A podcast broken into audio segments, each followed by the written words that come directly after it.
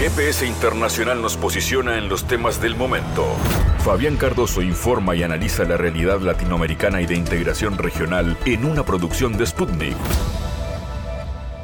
Un nuevo GPS internacional está comenzando en este mes de febrero con la mirada puesta en América Latina, pero también en el mundo. Y en este caso hablaremos con Carlos Murillo, analista internacional desde Costa Rica. La propuesta que ha planteado Estados Unidos, que se llama la Alianza para la Prosperidad Económica de las Américas, APEP. Allí está el gobierno de Costa Rica, entre otros. Surge esto como respuesta a lo que fue la cumbre de jefes de estados de la CELAC, donde por el lado del sur, América Latina busca resurgir en conceptos de integración regional, por ejemplo, con el gobierno de Argentina y Brasil como protagonistas. ¿Cómo se lee desde América Central y el Caribe esta situación? Vamos a hablar con Carlos Murillo, además para hacer un balance de los primeros meses del gobierno de Chávez y cuáles han sido sus principales desafíos. Iremos mucho más allá de las fronteras del continente para ir hacia Birmania. Vean ustedes, un tribunal de Birmania dictó siete años de prisión contra la ex líder de ese país y con eso la pena sube a 33 años de prisión. Claro, la líder tiene 77 años, pasará el resto de su vida eh, presa. Eh, Clara Sánchez, analista internacional, especialista en esa compleja y alejada región del mundo, nos aportará su mirada. Y también desde España tendremos la oportunidad de conversar con el colega, amigo, periodista uruguayo residente en Valencia, Juan Carlos Giacosa. Está presentando su nueva y primera novela, El Preludio a otra vida, con una historia más que particular que hoy Juan Carlos nos va a contar de qué se trata. Arrancamos entonces, este es el nuevo viaje del GPS Internacional. En GPS Internacional localizamos las noticias de América Latina.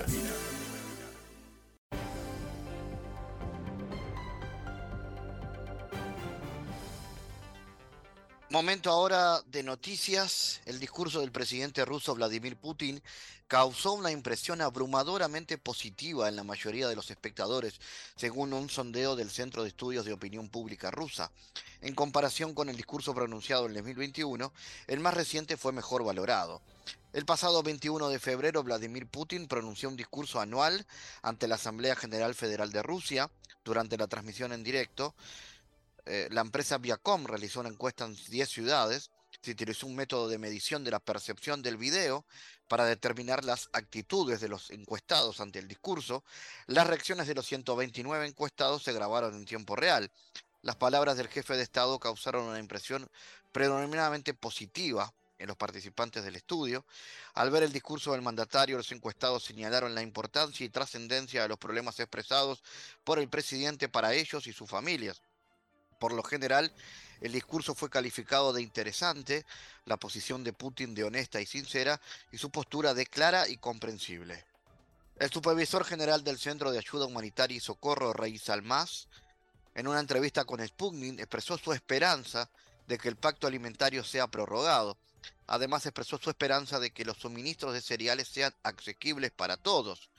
Me gustaría que siguiera llegando el grano de Rusia y Ucrania o cualquier otro país capaz de suministrarlo, dijo el jerarca saudí, y agregó que nada podría ser peor de ver a las personas que padecen hambre.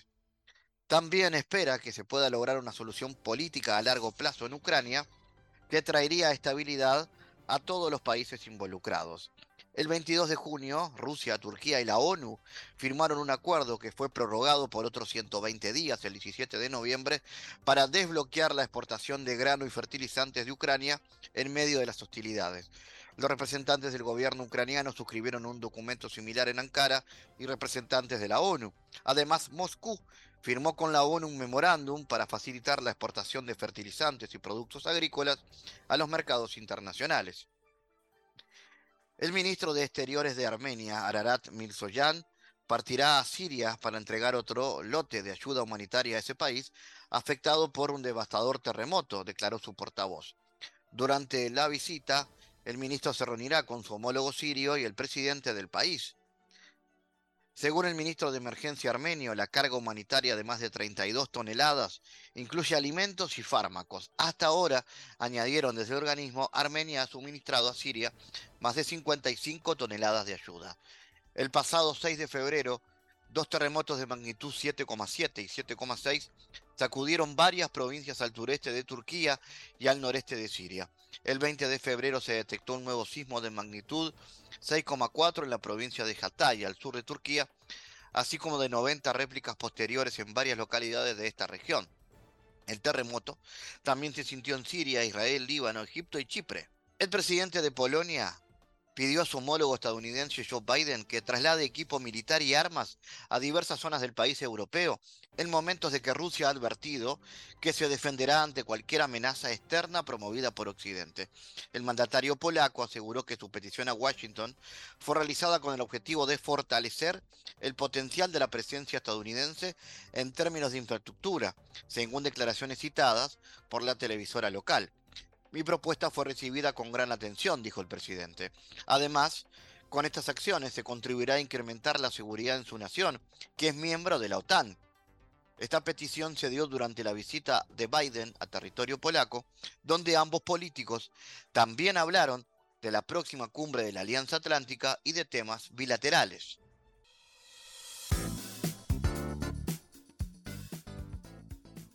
Los gobiernos de Estados Unidos y de 11 países de América Latina y el Caribe firmaron la declaración conjunta de inauguración de la Alianza Regional para promover el desarrollo económico a través de cooperaciones entre los países miembros.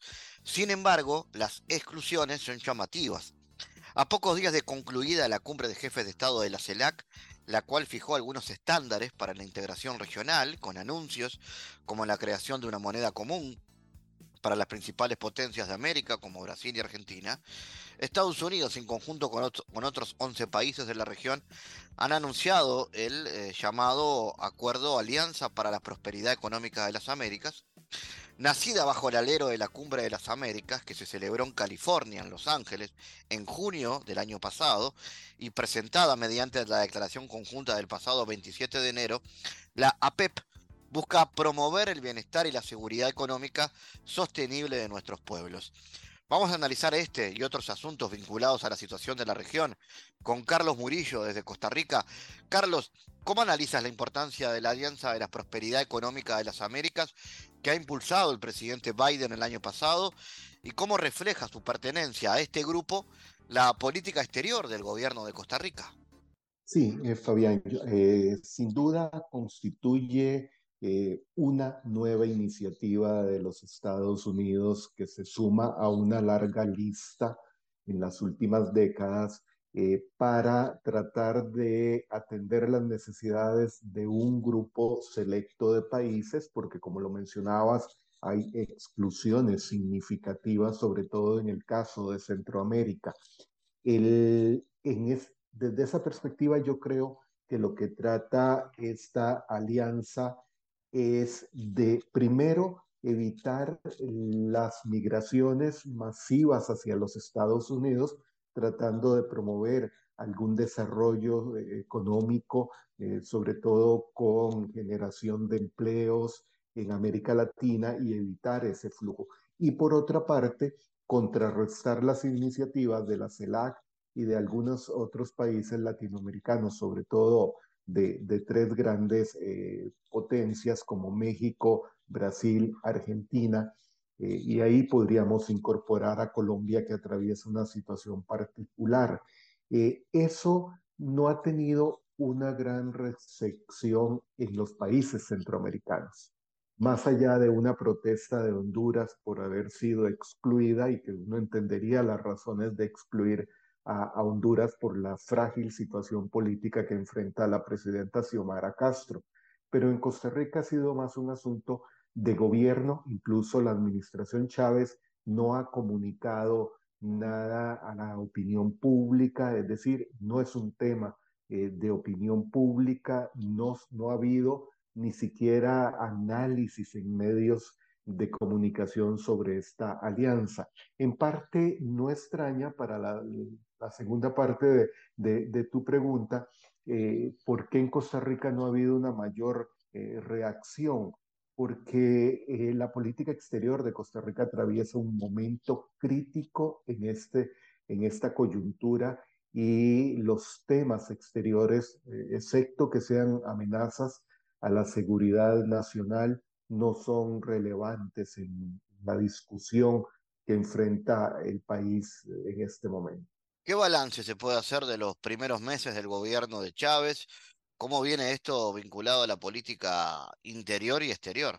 Eh, el, balance no es positivo. Eh, diez meses después de haber iniciado la administración Chávez, eh, persisten promesas y más promesas sin que haya resultados concretos. Por ejemplo, algo que para la ciudadanía es relevante el, presidente Rodrigo Chávez prometió que bajarían los precios del arroz, eh, disminuyó aranceles a la importación de arroz, que es mayoritaria en Costa Rica, ha, caído significativamente el área de, cultivo del arroz eh, y cuatro meses después de haber bajado esos precios, esos aranceles al arroz, el precio al consumidor no baja y el presidente sigue diciendo que él cumplió su promesa, pero que no, eh, no es culpa ya del gobierno, sino que es culpa de los supermercados. Ha sido un, gobierno que siempre busca responsabilizar a los otros de los problemas. Hay dos situaciones críticas en este momento.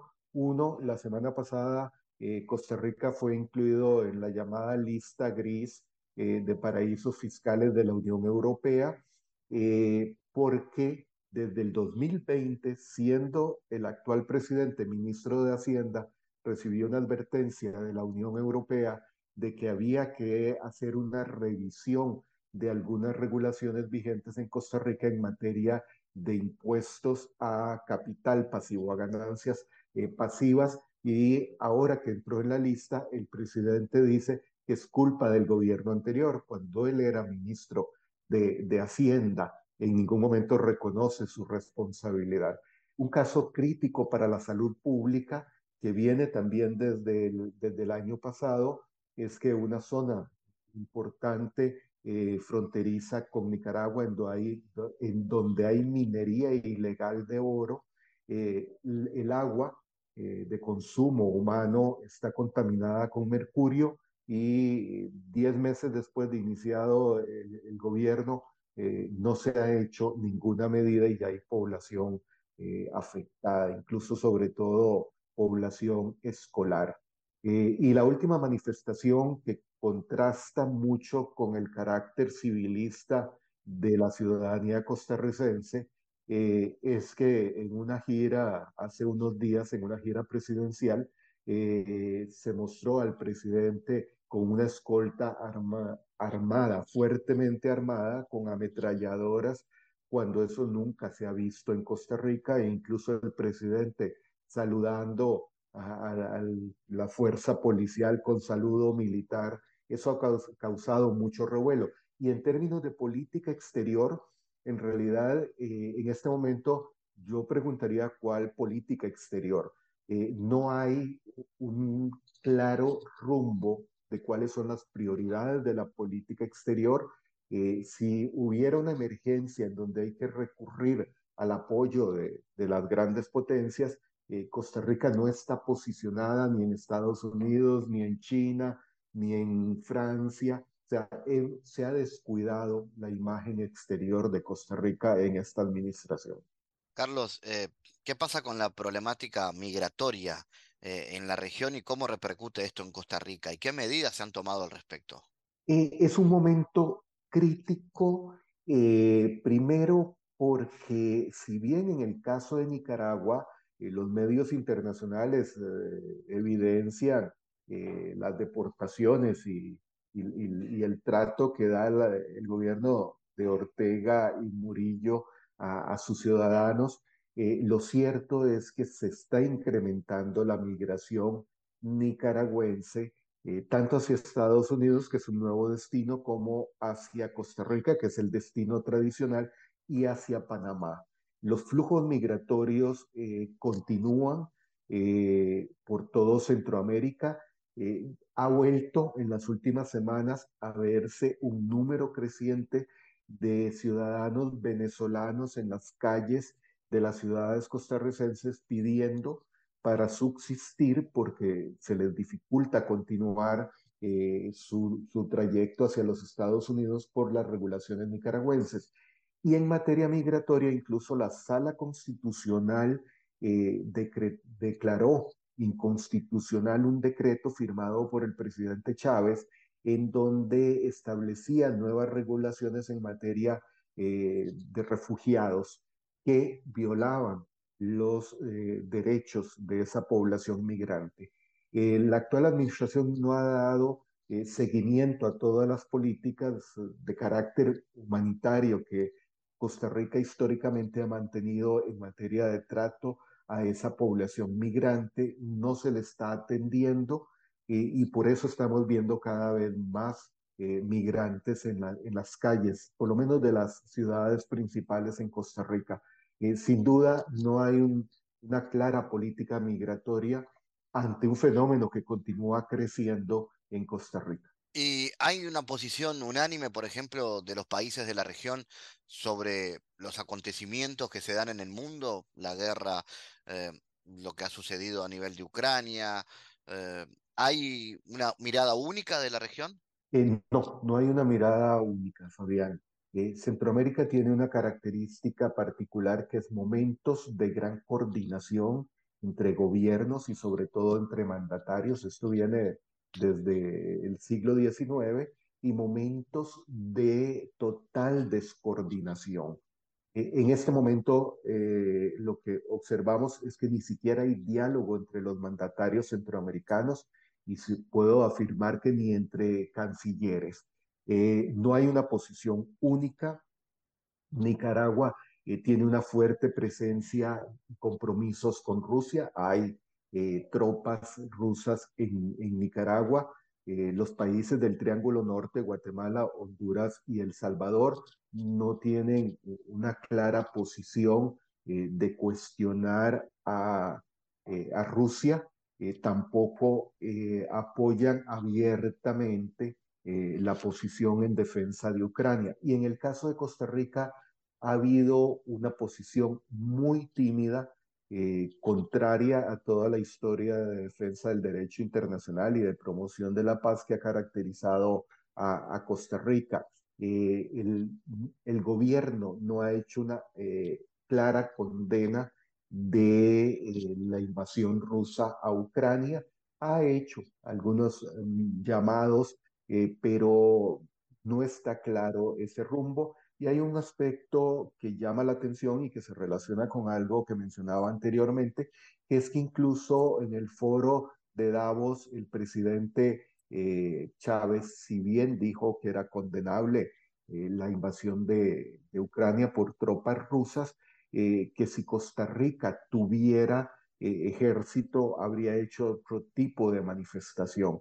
Eh, pareciera que en la visión de, del presidente Chávez estaría feliz de tener fuerzas armadas en este país, pero no hay esa manifestación contraria a la guerra que ha caracterizado a Costa Rica a lo largo de dos siglos. Carlos Murillo desde Costa Rica, gracias como siempre por tu análisis. Con gusto, un placer compartir, Fabián.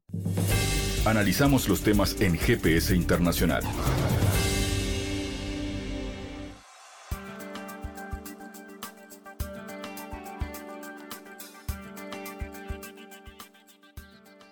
Tribunal de Birmania dictó siete años de prisión contra la ex líder Aung San Suu Kyi, con la que sube a 33 años el tiempo total que le espera entre rejas, ha reportado la agencia de Myanmar citando fuentes judiciales.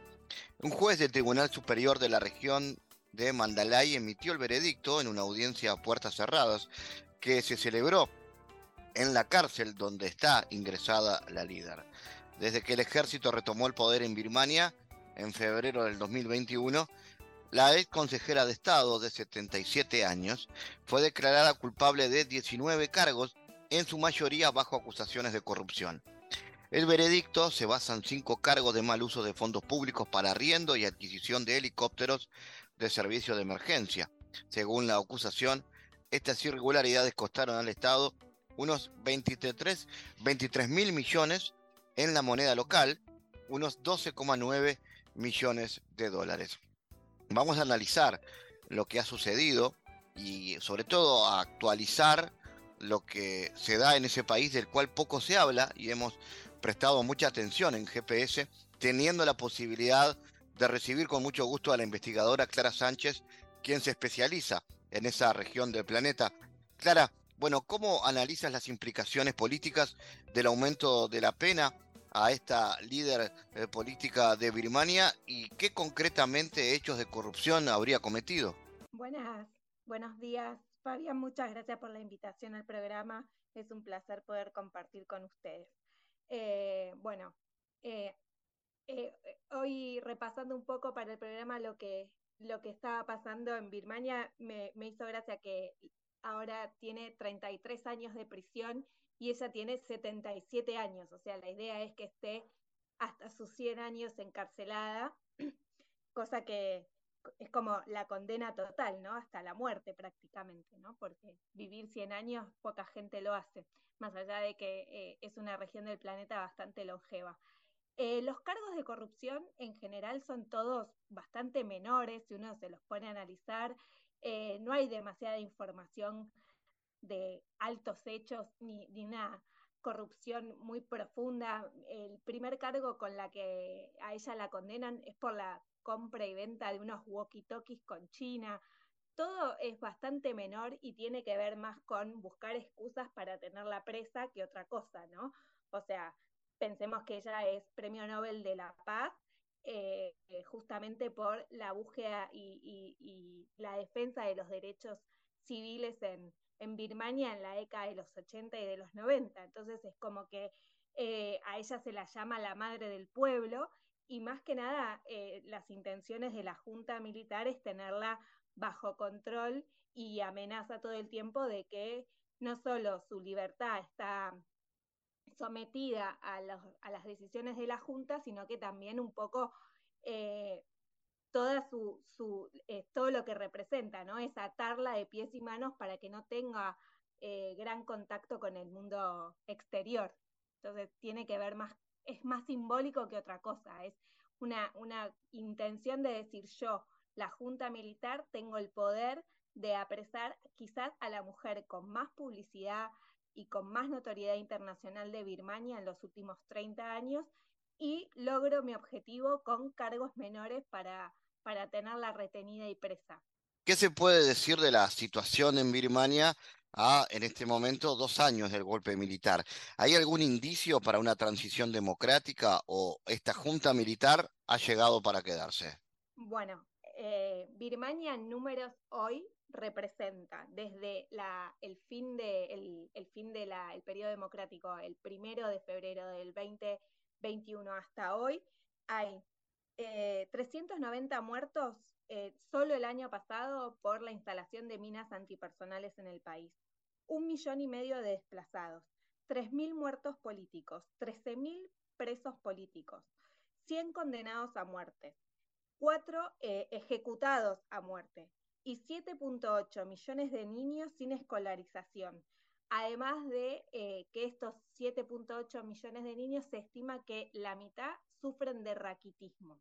Todo eso surgió, todos estos datos son desde el 2021 hasta hoy, digamos, de cómo está la población, más allá de, tenemos los desplazados rohingyas, que venimos hablando de hace más de 10 años casi de la crisis, y los desplazados que se dieron eh, en este momento, que ya dije que son un millón y medio.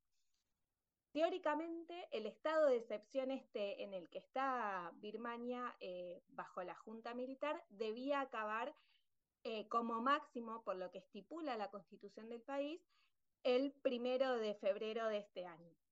Sin embargo, lo que hizo el gobierno hábilmente unos días antes de que se cumpliera esta fecha, a, finales de enero, lo que propuso fue la creación de una nueva ley de partidos políticos. La excusa fue, bueno, hay que hay que llegar a, las elecciones en junio de este año, que es lo que venimos prometiendo y venimos pateando cada seis meses, pero teóricamente bajo la Constitución ya no lo deberíamos patear más. Entonces lo que hicieron es decir, bueno, vamos a reformar nuevas reglas para que se pueda participar en una nueva contienda electoral. Lo que, lo que propone esta nueva ley, que es la ley de registros de partidos, era disolver los partidos políticos ya existentes y registrar nuevos partidos. Para que se puedan registrar nuevos partidos bajo esta nueva ley, había que tener 100.000 afiliados, 150 oficinas en todos los municipios del país, eh, con un periodo de seis meses, o sea, desde que se promulgaba la ley Ah, eh, tenían que pasar seis meses y debían existir estas 150 oficinas y un depósito de 35 mil dólares eh, por cada uno de los partidos. Los únicos dos partidos en, Birmania que pueden acceder a esta, a esta cantidad de afiliados, a tener este dinero disponible para pagar la inscripción del partido y tener esta presencia territorial son solo dos. Uno, el partido eh, del ejército de, Birmania, que, tenía ya en su momento democrático una participación del 30% de los escaños en el Parlamento, que se llama el Partido de Unión, Solidaridad y Desarrollo, que es el partido del ejército, y el otro es la Liga eh, Democrática Nacional, que es el, el, partido de Aung San Suu Kyi, que son los únicos que tienen esa capacidad económica y territorial para cumplirlo.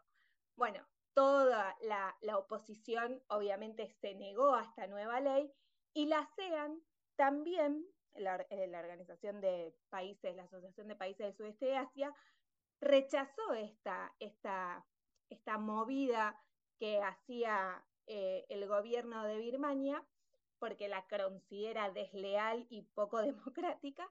Entonces, lo que hizo rápidamente eh, la Junta Militar fue deshacer esta nueva ley y echarse para atrás y decir, bueno, eh, no vamos a poder llamar a elecciones porque todavía el gobierno considera que existe una amenaza terrorista. Entonces vamos a extender esta junta militar por un periodo de seis meses más. Con lo cual, dentro de seis meses van a volver a ver si eh, el Estado sufre o no amenaza para ver si pueden llamar a elecciones nuevamente. Mi opinión es que esto lo van a seguir haciendo a lo largo del tiempo y van a seguir realizando una persecución política a toda la oposición que está agazapada hacia el interior y la jungla birmana y que está tratando de buscar apoyo internacional. ¿Y cómo está la situación económica y social del país? Eh, ¿Se ha profundizado la crisis humanitaria y qué perspectivas hay? Bueno, eh, la crisis eh, económica es una realidad. Eh, para que se den una idea, eh, lo, único que creció económicamente en Birmania en el último año es la producción de amapola, que se duplicó, o sea, la, superficie sembrada de amapola se duplicó eh, en Birmania, es el segundo productor de amapola del mundo, y la, la producción de metanfetaminas y heroína también se, multiplicó en el país, o sea, con lo cual lo que están convirtiendo al país es en un productor de, eh, drogas ilícitas, digamos, que provee a, a, una región, a una de las regiones con más crecimiento demográfico del mundo y con mayor crecimiento económico del mundo. Entonces, lo que le está sucediendo a Birmania es que se está primarizando en, eh, en eh, una producción ilícita encima. O sea, es, terrible como la venta de, drogas creció y el tráfico de personas y de em, piedras preciosas, jade y maderas exóticas eh, también es uno de los, de los rubros en los que Birmania es fuerte con la madera y las maderas exóticas y el tráfico de ellas es algo de lo que está viviendo el país. Respecto a la política exterior eh, del actual gobierno, eh, ¿qué pasa respecto a la crisis en Ucrania? Eh, ¿Tienen participación en este caso Birmania? Y también preguntarte por las sanciones que se ha recibido por parte de, Occidente, ¿no? ¿Cómo, qué, efecto ha tenido? Bueno, hoy Birmania tiene como dos, dos puntos, ¿no? Por un lado, eh, su vinculación con los países que promueven el orden democrático internacional, el libre comercio, que eh, está bastante desgastado ese vínculo. La Unión Europea, de hecho, la semana pasada amplió el número de sanciones que tenía eh, contra, contra Birmania.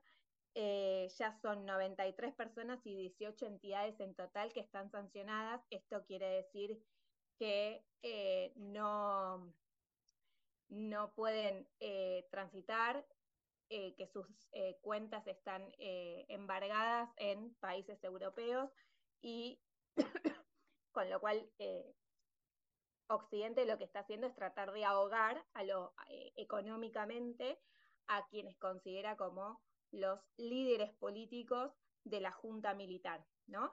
La CEAN, por otro lado, sigue repitiendo el mantra de los cinco puntos, de el fin de la violencia, de abrirse al diálogo, del nombramiento y la visita de personal de la ASEAN para ver qué realmente está pasando dentro del país y eh, tratar de enviar ayuda humanitaria a, Myanmar, que cabe destacar que es parte de, miembro de la ASEAN.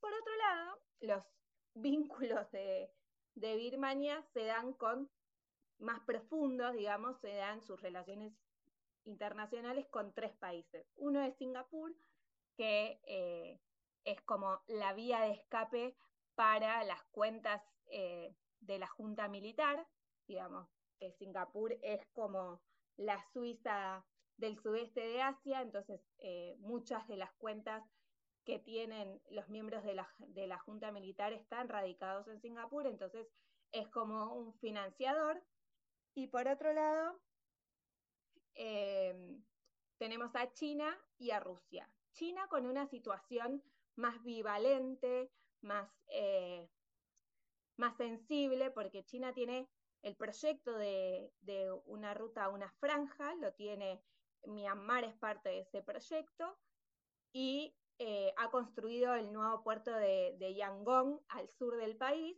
que es un puerto estratégico para la entrada a todo lo que es el, estrecho de Malaca, pero tiene la construcción de un segundo puerto que para China es fundamental, que es eh, un puerto que está, digamos, más dentro del, Índico, ¿no? O sea, más hacia, hacia el noroeste del país, y que sería un puerto de usos múltiples, de, usos duales, digamos, militares y eh, eh, económicos, o sea, de, un puerto de, intercambio y almacenamiento de bienes.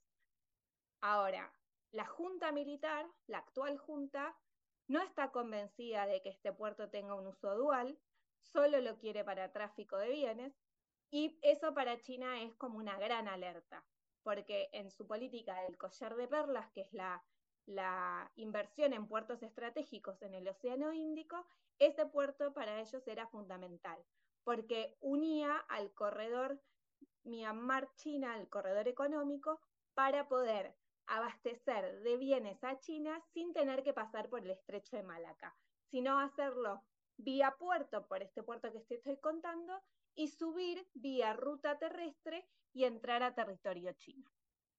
Por otro lado, a su vez, eh, China apoya mucho a eh, una etnia que de hecho habla chino en Myanmar, que es la etnia eh, del estado de Shan, y esta etnia tiene un ejército propio, que es el, ejército eh, del estado de unidad de Hua, que hablan chino, y que es uno de los pocos ejércitos eh, irregulares que no se sumó a el conjunto de, de otros ejércitos que está peleando contra la junta militar en territorio de Myanmar.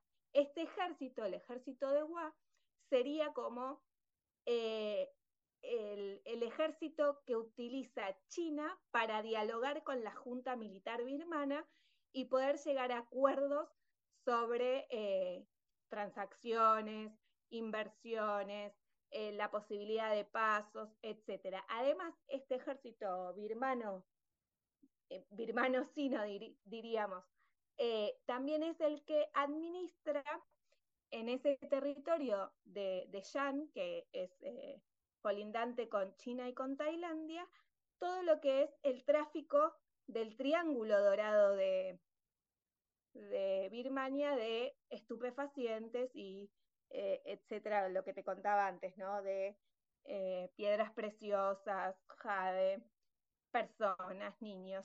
Todo ese tráfico lo maneja en esa región que es muy importante este ejército. Entonces, el vínculo de China y eh, el gobierno militar se da a través de este ejército irregular, muchas de las cosas. Y el gran aliado, vamos a decir, en este momento de Birmania es Rusia. Con la firma, por ejemplo, de la semana pasada de un acuerdo con Rosatom, la, empresa de energía atómica de Rusia, un acuerdo con una empresa de energía e investigación nuclear que se formó hace poco en Birmania para la construcción, por ejemplo, de un eh, reactor para generar energía en el país. A su vez, es el gran proveedor de armas, eh, Rusia, a la Junta y le ofreció, digamos, manejar ciertas cuentas y todo lo que es el, el intercambio de energéticos, que para Birmania es muy importante y que Rusia también los tiene que poner en algún lado del mundo porque tiene un montón de sanciones por la invasión de Ucrania, entonces Myanmar es ahora un mercado nuevo e importante para, para Rusia. De hecho, Myanmar es uno de los pocos países que se ha proclamado a favor de la invasión de Rusia a Ucrania, como parte de, de estas buenas relaciones, digamos, que existen. Ya viajó dos veces el general Zelian, que es el, general que, que lidera la Junta Militar a Moscú, y eh, Sergei Lavrov también, que es el ministro de Relaciones Exteriores y mano derecha de Putin en, muchas cosas, también viajó eh, a visitar autoridades en Birmania. Clara, como siempre, gracias por tu análisis y tu conocimiento al respecto. Gracias por la invitación. En GPS Internacional navegamos por la sociedad y la cultura.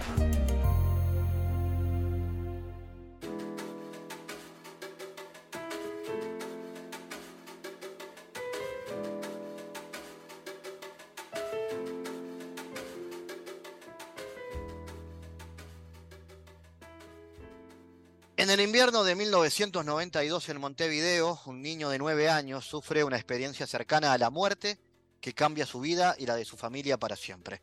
Los recuerdos del chico se van alterando al punto de no distinguir los sueños de la realidad. Lucha con valentía y con coraje hasta desentrañar la dolorosa verdad. Diez años después, con un poderoso secreto a cuestas, se muda a la ciudad de Madrid. Ahí conoce a una vidente que lo guía para salir del oscuro laberinto en el que está inmerso y así descifrar las señales que los perturban hasta el más allá. La sensibilidad y el sexto sentido en ambos son claves de esta trepidente historia de intriga y drama sobrenatural que los mantendrá en vilo hasta el último instante.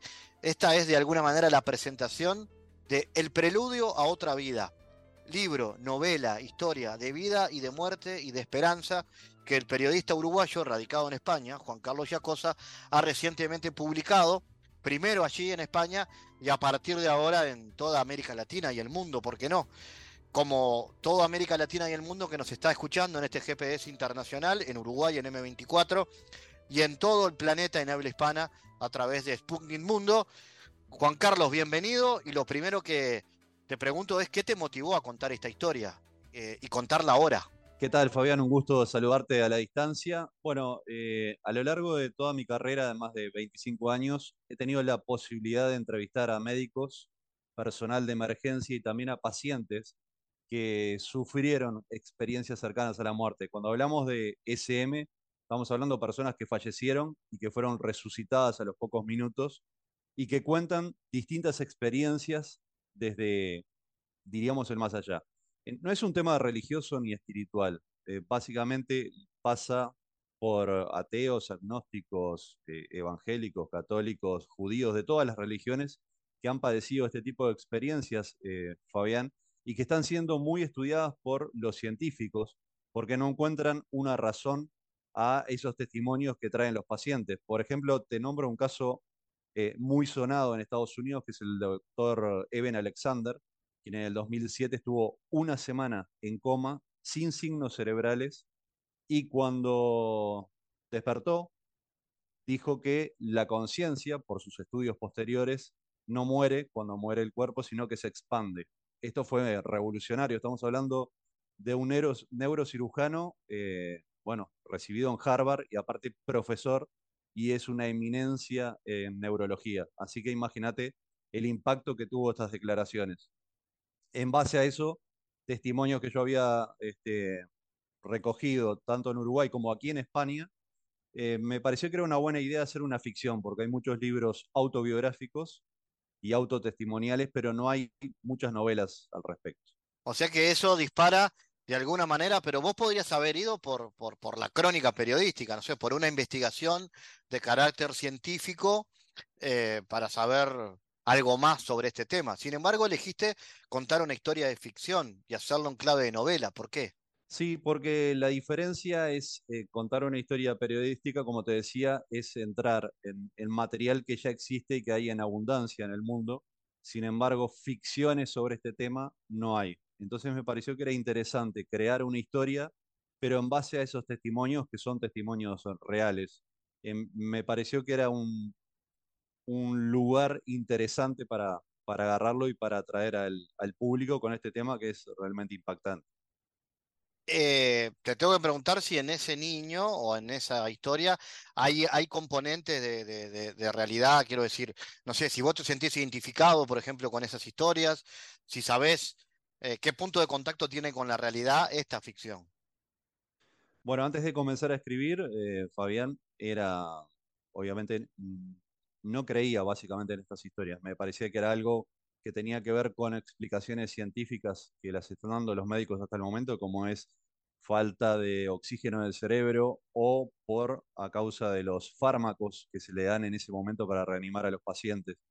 Pero después de hablar con mucha gente, eh, que ha pasado por esas experiencias, me pareció que, o sea, me abrió la cabeza, me pareció que, que, es posible, si hay propios médicos que lo están diciendo, creo que es, que es posible que eso exista. Es más, eh, los testimonios que dicen, eh, una vez que, que vienen de, de, de la muerte, que son reanimados los pacientes, pueden describir al detalle cómo estaba vestido el cirujano que los intervino, de qué color era la sala de operaciones donde se hizo esa intervención y también qué se habló ahí por parte de los médicos y las enfermeras. Eh, realmente impactante. O sea que crees que la gente que va a leer esta historia se va a sorprender y no va, te va a pasar lo mismo, no vas a ver en dónde le estás inventando una historia, que es lo propio de, de quienes escriben ficción, y dónde hay un viso de realidad. Totalmente, sí, esa era la idea, ¿no? Generar con testimonios reales esta ficción que te cuento, me han, me han escrito de algunas partes del mundo, como por ejemplo en Canadá, Francia e Italia, y me están llegando testimonios de esas personas de que lo que yo digo en el libro es exactamente lo que les sucedió a ellos. Eso es realmente impactante, ¿no? Escuchar testimonios de personas que padecieron lo mismo y que se sienten identificadas al leer la novela.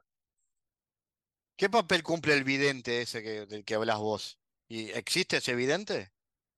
Bueno, es evidente, sí existe, pero obviamente que al ficcionar la historia uno puede este, agrandar o disminuir determinadas cosas, ¿no? Este evidente eh, tiene algunos poderes sobrenaturales que va a ser clave en esta novela. No quiero hacer spoiler, pero es uno de los personajes centrales de la novela y eso sucede en Madrid.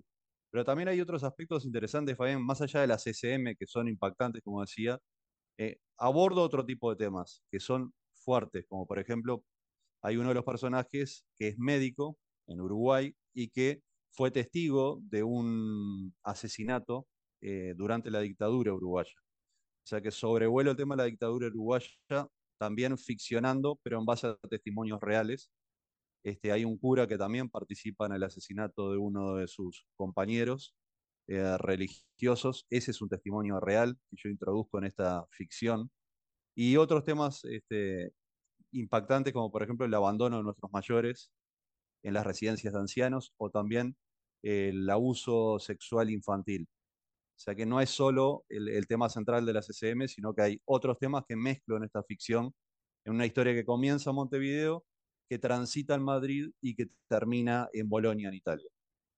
O sea que seguramente un ciudadano de cualquiera de esos tres destinos del mundo, pero de cualquier rincón del mundo puede entender eso por más que haya un punto de contacto. Bueno, si hablamos de historias de la dictadura, recordemos que las dictaduras del Cono Sur se parecieron bastante también, por lo tanto, de eso también seguramente pueda sentirse un ciudadano identificado de cualquier país del Cono Sur.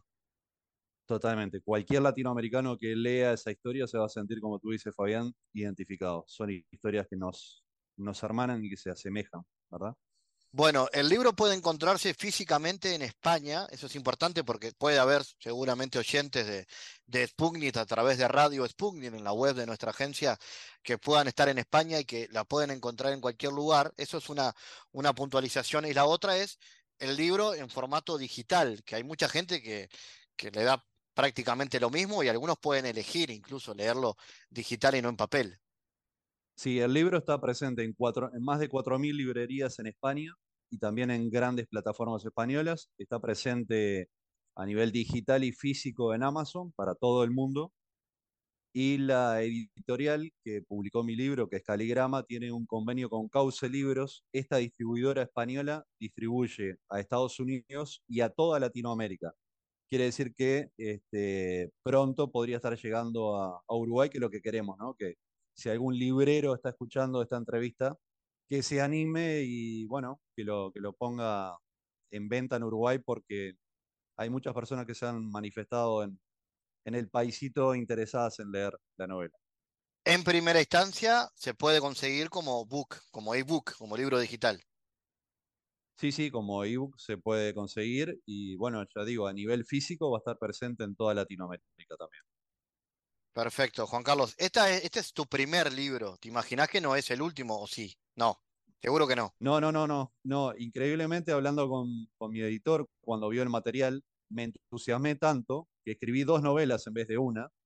Y me dijo, vamos a separar estas dos historias que no tienen mucho que ver y ya te queda material para tu próximo trabajo. Es decir, sin quererlo, adelanté un 70% de un futuro libro. O sea que es una historia tiene continuidad, ¿se puede adelantar eso o no? ¿O no tiene continuidad? No, en principio no tiene continuidad. Eh, el otro libro te lo, te lo adelanto a ti porque hasta ahora no, no lo he dicho, va a tener mucho que ver con, con la guerra civil española y con los refugiados españoles en, en Uruguay, los que llegaron básicamente a, a, Montevideo y al Río de la Plata. Excelente, bueno, ya tendremos entonces prontos novedades desde Valencia, que es donde estás ahora. ¿Frío Valencia en estos meses? Eh, ahora, mira, tenemos 10 grados, estamos en, invierno, ya prácticamente saliendo el invierno, ha sido unas semanas bastante frías, pero Valencia es de los lugares más benévolos que tiene España. Realmente el, clima es espectacular casi todo el año. Tendremos la oportunidad otra vez de tenerte, Juan Carlos, en otra oportunidad para hablar de la realidad política, social de, de España, que siempre da siempre da temas. Pero ahora volver a recordar entonces que este libro, que es el primero de Juan Carlos Giacosa y que pronto va a tener su publicación eh, mm, y su llegada, porque en realidad editado ya está para América Latina y para Uruguay, se llama El Preludio a Otra Vida. Te pueden encontrar en redes por si quieren comunicarse contigo. Sí, claro, estamos muy activos en, en Twitter, JC Giacosa o si no también en, en Instagram, Giacosa Juan Carlos, y allí respondo todos los mensajes, todas las inquietudes que tengan. Juan Carlos Giacosa desde Valencia, España, gracias por estar en GPS. Gracias a ti, Fabián, un abrazo.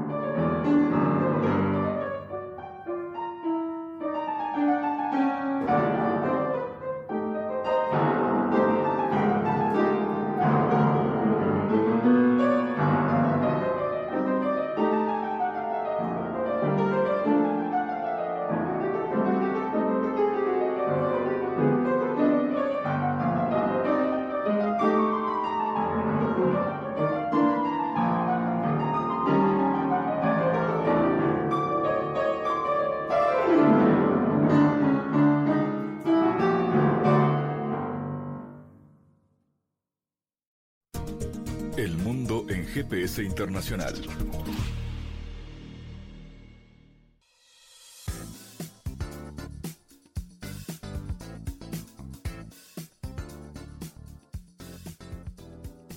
En diálogos geopolíticos analizamos diversos asuntos que atañen a la política mundial, desde el abordaje de los ámbitos multilaterales de articulación política a nivel global hasta las cualidades y los propósitos de las configuraciones regionales, tanto en América Latina así como en otras regiones. Nuestro objetivo es poner foco a una gran diversidad de temas que atañen a la geopolítica en el mundo contemporáneo. Para eso vamos a recibir a Santiago Caetano, aquí en GPS. Bienvenido, Santiago. ¿Cómo te va, Fabián? La intensificación de los procesos globales en estos últimos 30 años ha generado una serie de cambios en la estructura productiva global, lo cual implicó un fuerte condicionamiento en la respuesta de los estados en el sistema internacional. La reconfiguración de los procesos productivos y la complejización de las estructuras de poder a nivel global ha planteado nuevas implicaciones referentes a la resignificación de las fronteras nacionales ante la mayor circulación y consumo de bienes, servicios y flujo de capital. Desde una perspectiva crítica con respecto a la intensificación de la globalización capitalista, se podría decir que ello ha presionado particularmente en los países del sur a procesos que se caracterizan por una reducción del tamaño del Estado en su rol como garante de la provisión de bienes públicos mediante la mercantilización de los bienes comunes. En este sentido, en aquellas áreas en las que no existe el mercado, este debería ser creado cuando sea necesario mediante la acción estatal. Santiago, ¿cómo ha impactado la globalización en las relaciones entre las empresas transnacionales y los estados periféricos? Mirá, los cambios productivos relacionados con la revolución científico-técnica de estos últimos 15 años han promovido una reconfiguración cada vez más transnacional de las dinámicas de producción global, lo cual, por un lado, ha generado impactos fuertes en los sistemas socioecológicos. En este marco, eh, por medio de la promoción de los llamados países centrales, se destaca el rol cada vez más preeminente de las empresas transnacionales y ahí se destacan los procesos de negociación comercial entre estados o bloques regionales, lo cual ha intensificado el carácter norte-sur de los vínculos entre aquellos países que se encuentran en la frontera tecnológica y los que han especializado su producción en el sector primario.